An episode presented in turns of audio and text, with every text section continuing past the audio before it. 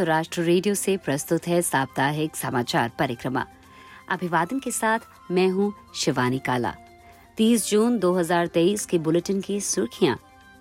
2022 में सशस्त्र संघर्षों में फंसे बच्चों पर गंभीर असर। स्कूलों व अस्पतालों पर हुए बड़े हमले। बच्चों के बेहतर स्वास्थ्य व विकास के लिए आरंभिक बचपन में निवेश पर बल। डब्ल्यूएचओ की नई रिपोर्ट। यूक्रेन में भारी हथियारों की आपूर्ति और हताहतों की संख्या बढ़ने पर चिंता। अफ़गानिस्तान में आम नागरिक चुका रहे हैं आईईडी विस्फोटों की बड़ी कीमत। नई रिपोर्ट।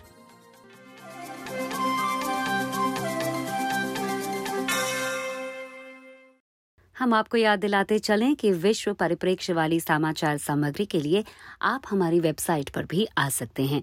पता है news dot U N dot org slash H I आप हमारा न्यूज़ लेटर भी सब्सक्राइब कर सकते हैं, जिससे समाचार आपको हर दिन खुद ब खुद मिल सकते हैं। अब समाचार विस्तार से। संयुक्त राष्ट्र की एक शीर्ष अधिकारी ने आगाह किया है कि सशस्त्र टकरावों के दौरान अंतर्राष्ट्रीय कानून के उल्लंघन मामलों का बच्चों पर विनाशकारी असर हो रहा है। वर्ष 2022 के दौरान स्कूलों व अस्पतालों पर हुए हमलों में 112 प्रतिशत की वृद्धि दर्ज की गई है। बच्चों और सशस्त्र संघर्ष पर यूएन की विशेष प्रतिनिधि वर्जीनिया गांबा ने मंगलवार को यूएन महासचिव की नवीनतम वार्षिक रिपोर्ट जारी की है। रिपोर्ट के अनुसार 2022 में गंभीर उल्लंघन के 27,180 मामलों को दर्ज किया गया जो कि उससे पहले के साल की तुलना में वृद्धि को दर्शाता है। ये आंकड़ा केवल उन हनन मामलों पर आधारित है जिनकी पुष्टि संभव हो पाई है और इसलिए वास्तविक संख्या इससे कहीं अधिक होने की आशंका है। कुल 8,831 बच्चे या तो मारे गए या फिर वे अपंग हो गए। 7,622 को हथियारबंद गुटों व बलों द्वारा भर्ती किए जाने की पुष्टि हुई। विशेष प्रतिनिधि वर्जीनिया गांबा ने न्यूयॉर्क में पत्रकारों को जानकारी देते हुए बताया कि अंतर्राष्ट्रीय कानून के उल्लंघन के सबसे अधिक मामले कांगो लोकतांत्रिक गणराज्य इसराइल फलस्तीन, सोमालिया, सीरिया, यूक्रेन, अफ़गानिस्तान और यमन में दर्ज किए गए। उन्होंने कहा। In 2022, children continue to be disproportionately affected by armed conflict. वर्ष 2022 में लगातार बच्चे सशस्त्र संघर्ष से विषमतापूर्ण ढंग से प्रभावित होते रहे। 18,000 से अधिक बच्चों के साथ 27,000 से ज़्यादा गंभीर उल्लंघन के मामले दर्ज किए गए जिनमें लगभग दो तिहाई लड़के और एक तिहाई लड़कियाँ हैं। विशेष प्रतिनिधि वर्जीनिया गांबा के शब्द। समाचारों के अनुसार स्कूलों पर एक हमले और अस्पतालों पर छह हमलों की पुष्टि हुई, जो कि 112 प्रतिशत की वृद्धि को दर्शाता है। लगभग ढाई हज़ार बच्चों को हिरासत में लिया गया, जबकि ऐसा बहुत कम अवधि के लिए और केवल अंतिम विकल्प के रूप में ही किया जाना चाहिए। उन्होंने कहा कि इस रिपोर्ट को प्रकाशित करने का मूल उद्देश्य ही व्यवहार में परिवर्तन लाना और संरक्षण उपायों को मजबूती प्रदान करना है।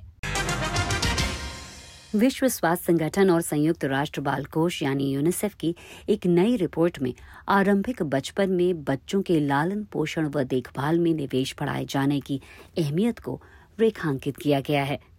एक रिपोर्ट के साथ है सचिन गौड़। रिपोर्ट बताती है कि शुरुआती बचपन में अच्छी देखभाल से जीवन पर्यंत बच्चों के स्वास्थ्य, पोषण और कल्याण को सुनिश्चित किया जा सकता है। इससे उनके सीखने, सिखाने, विकास, व्यवहार, सामाजिक संबंध और कल्याण के अलावा बाद के वर्षों में आय पर भी असर होता है। गर्भावस्था से तीन वर्ष तक की आयु में मस्तिष्क के विकास की गति सबसे तेज होती है और 80 प्रतिशत स्नायु तंत्र संबंधी विकास भी इसी अवधि में होता है। पाँच वर्ष पहले बाल देखभाल और उनके लालन पोषण पर आधारित एक फ्रेमवर्क को पेश किया गया था, जिसमें छोटे बच्चों के शारीरिक, बौद्धिक और भावनात्मक विकास को समर्थन प्रदान करने के इरादे से दिशा निर्देश प्रस्तुत किए गए। इस फ्रेमवर्क की समीक्षा रिपोर्ट दर्शाती है कि आरंभिक बचपन में बाल विकास और कल्याण के लिए राजनैतिक स्तर पर संकल्प में वृद्धि हुई है। लगभग 50 प्रतिशत देशों ने इस सिलसिले में अपनी योजनाएँ और नीतियाँ तैयार की हैं और सेवाओं का विस्तार किया है।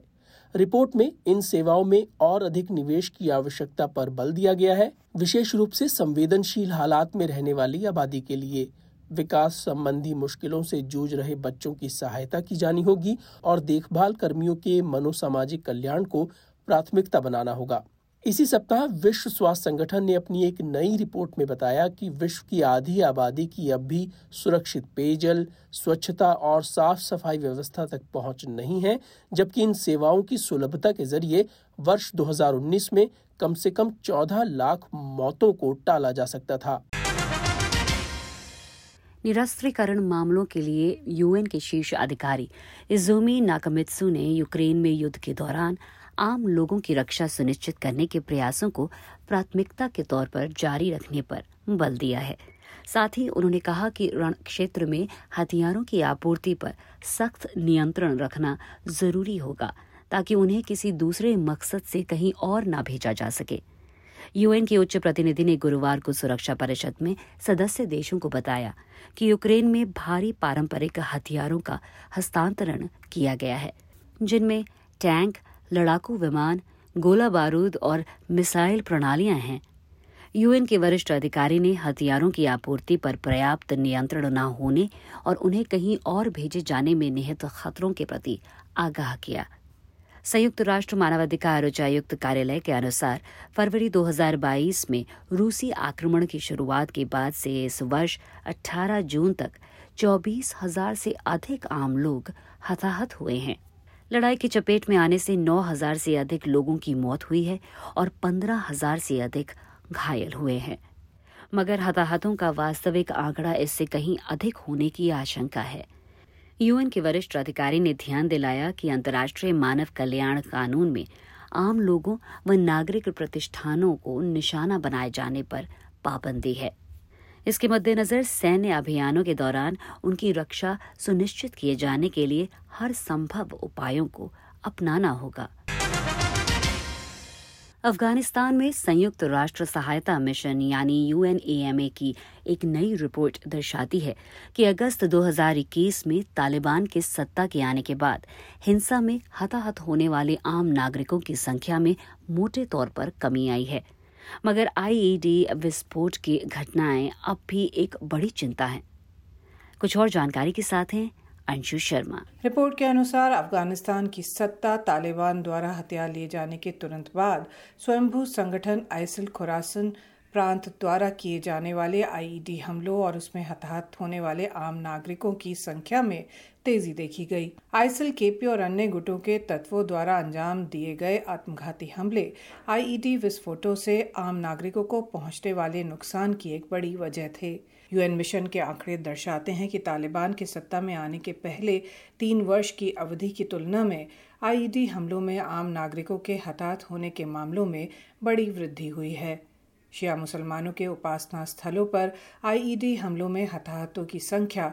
इस अवधि के दौरान उनकी कुल संख्या का लगभग एक तिहाई थी। शिया उपासना स्थलों पर हमलों के अलावा मुख्यतः हजारा समुदाय के स्कूलों व अन्य शिक्षण केंद्रों भीड़ भाड़ भरी सड़कों और सार्वजनिक परिवहन को निशाना बनाकर हमले किए गए हैं, जिनमें कम से कम 345 लोग हताहत हुए हैं। यूएन मानवाधिकार उच्चायुक्त कार्यालय की प्रवक्ता लिज थ्रोसेल ने ज़ोर देकर कहा कि आम लोगों और नागरिक प्रतिष्ठानों पर इन हमलों को रोका जाना होगा। उन्होंने तालिबान प्रशासन से आईडी हमलों की तुरंत, स्वतंत्र, निष्पक्ष, विश्वसनीय व पारदर्शी जाँच कराए जाने और जीवन के अधिकार की रक्षा के दायित्व का निर्वहन सुनिश्चित करने का आग्रह किया। रिपोर्ट में तालिबान प्रशासन से तत्काल संरक्षण उपायों को लागू किए जाने की सिफारिश की गई है ताकि ऐसे हमलों को फिर होने से रोका जा सके। संयुक्त राष्ट्र खाद्य एवं कृषि संगठन, यानी एफएओ और उसके साझेदार संगठन, अपनी एक नई संयुक्त पहल के ज़रिए तटीय इलाकों व समुद्री किनारों पर भूमि आधारित प्रदूषण पर रोक लगाने में देशों को सहायता प्रदान करेंगे। ज़्यादा जानकारी दे रहे हैं सचिन गौड़। इस नई पहल के तहत तटीय इलाकों में स्वच्छता अभियान के लिए साढ़े ग्यारह करोड़ डॉलर की धनराशि अनुदान में दिए जाने की योजना है। 1950 के बाद से अब तक महासागर अपनी लगभग दो फ़ीसदी ऑक्सीजन खो चुके हैं, जिसके कारण वहाँ मृत क्षेत्र डेड जोन्स पनपे हैं। ऐसे क्षेत्रों में समुद्री जीवन के फलने फूलने के लिए पर्याप्त मात्रा में ऑक्सीजन नहीं होती है। उर्वरक के अत्यधिक इस्तेमाल, मवेशियों से होने वाला जैविक अपशिष्ट और दूषित जल समेत अन्य वजहों से भूमि आधारित स्रोतों से प्रदूषण बढ़ रहा है। समुद्री जल के बढ़ते तापमान और अम्लीकरण, समुद्री जल स्तर में वृद्धि और समुद्री संसाधनों के अत्यधिक दोहन से एक संकट उत्पन्न हो गया है। इस पृष्ठभूमि में स्वच्छ व स्वस्थ महासागर के लिए ये नई पहल नीतियों और नवाचारी उपायों पर केंद्रित है, जिनके ज़रिए बुनियादी ढांचे में निवेश और प्रकृति आधारित समाधानों को अपनाया जाएगा। साथ ही महासागरों से भूमि आधारित प्रदूषण पर रोक लगाने के प्रयास किए जाएँगे। तो आज के बुलेटिन में बस इतना ही। अब शिवानी काला को अनुमति।